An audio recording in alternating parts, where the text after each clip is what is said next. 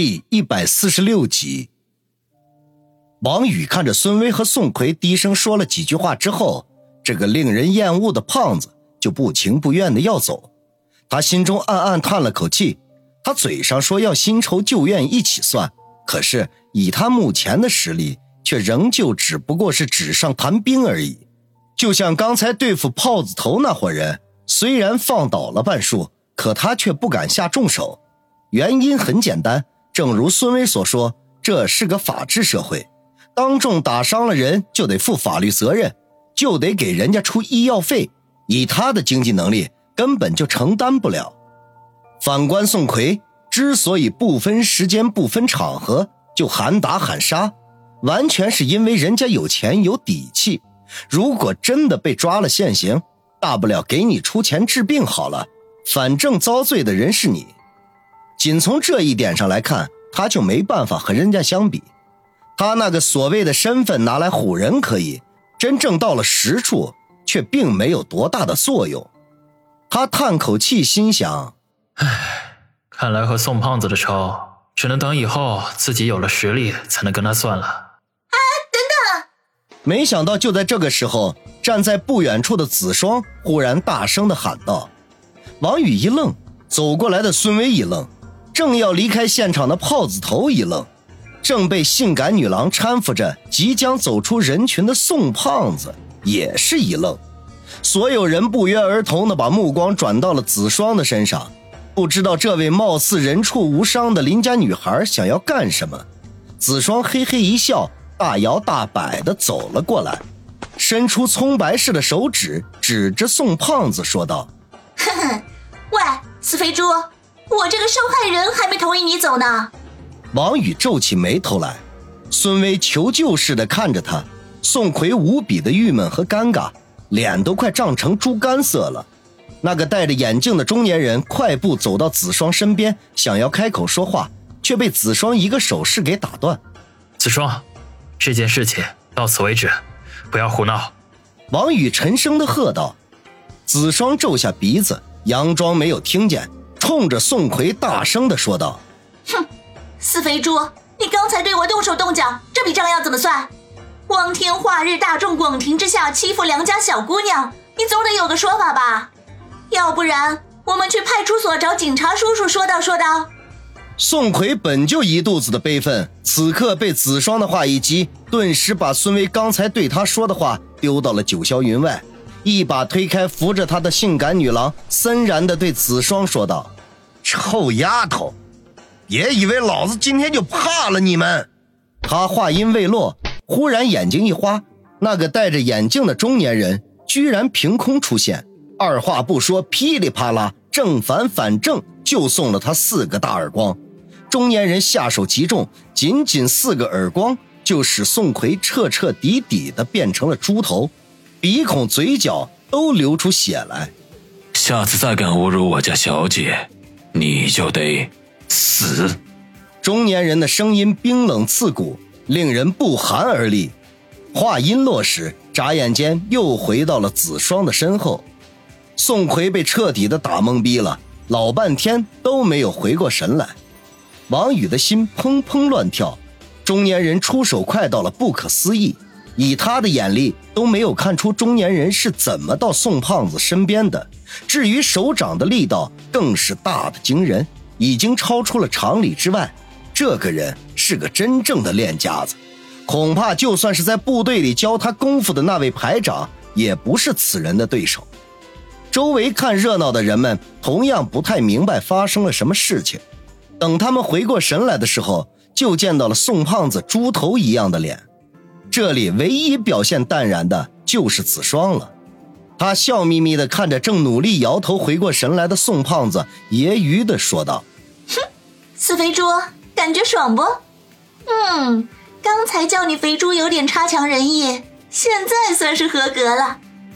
可惜呀，你这头猪又臭又恶心人，要不然非得把你做成一锅猪肉炖粉条尝尝。”这么一番恶毒的话。从如此美貌的女孩子嘴里说出来，非但没有引起众人的厌烦，反而有人跟着起哄，更有甚者恬不知耻地喊道：“美女，肥猪有什么好吃的？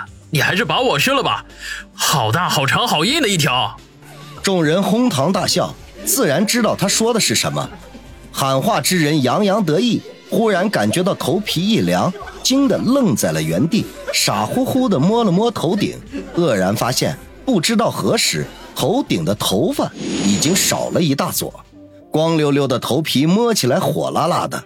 他四周环顾了一下，发现在他身后不远处，一面木质的广告牌上钉着一柄只有拇指长的飞刀，刀刃上还挂着一绺带着血迹的头发。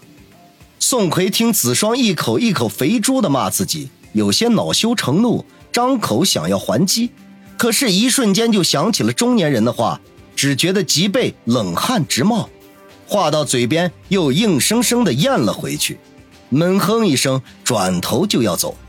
喂，死肥猪，我还没答应呢，你走什么？没想到子双根本就没有放过他的意思，立时喝道：“宋奎，浑身一颤。”哑着声音说道：“那，那你你你想怎么样？”子双捏着下颌沉吟了片刻，说道：“嗯，去派出所我看就算了，你给我跪下磕三个头，说一声对不起就可以滚蛋了。”什么？宋奎气得浑身发抖，孙威在一旁也是听得冷汗直冒，眼巴巴地看着王宇，希望他能够阻止子双胡闹。王宇皱下眉头。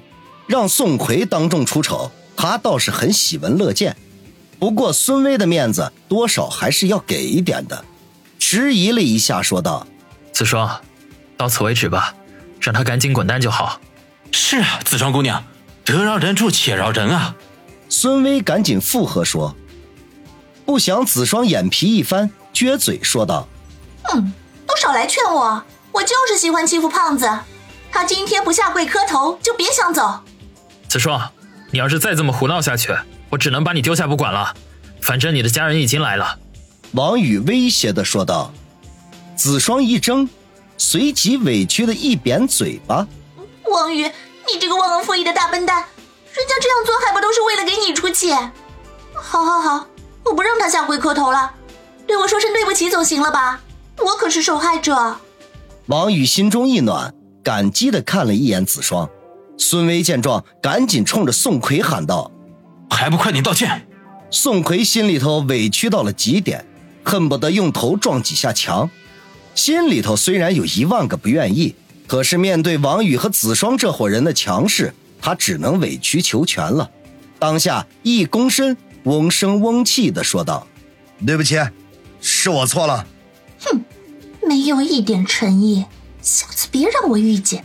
看着宋胖子带着他性感女郎分开人群走远，子双抱着胳膊，一脸不爽的小声嘀咕道：“王宇摇摇头，算了，我们也该走了。”子双哦了一声，转头对永远都站在他身后的那位中年人说道：“姚叔叔，你回去吧。”中年人原地未动，声音温和的说道：“大小姐，你已经出来好多天了，家里人都很惦记。”昨天老爷还打来电话说，如果玩够了，就马上动身回家。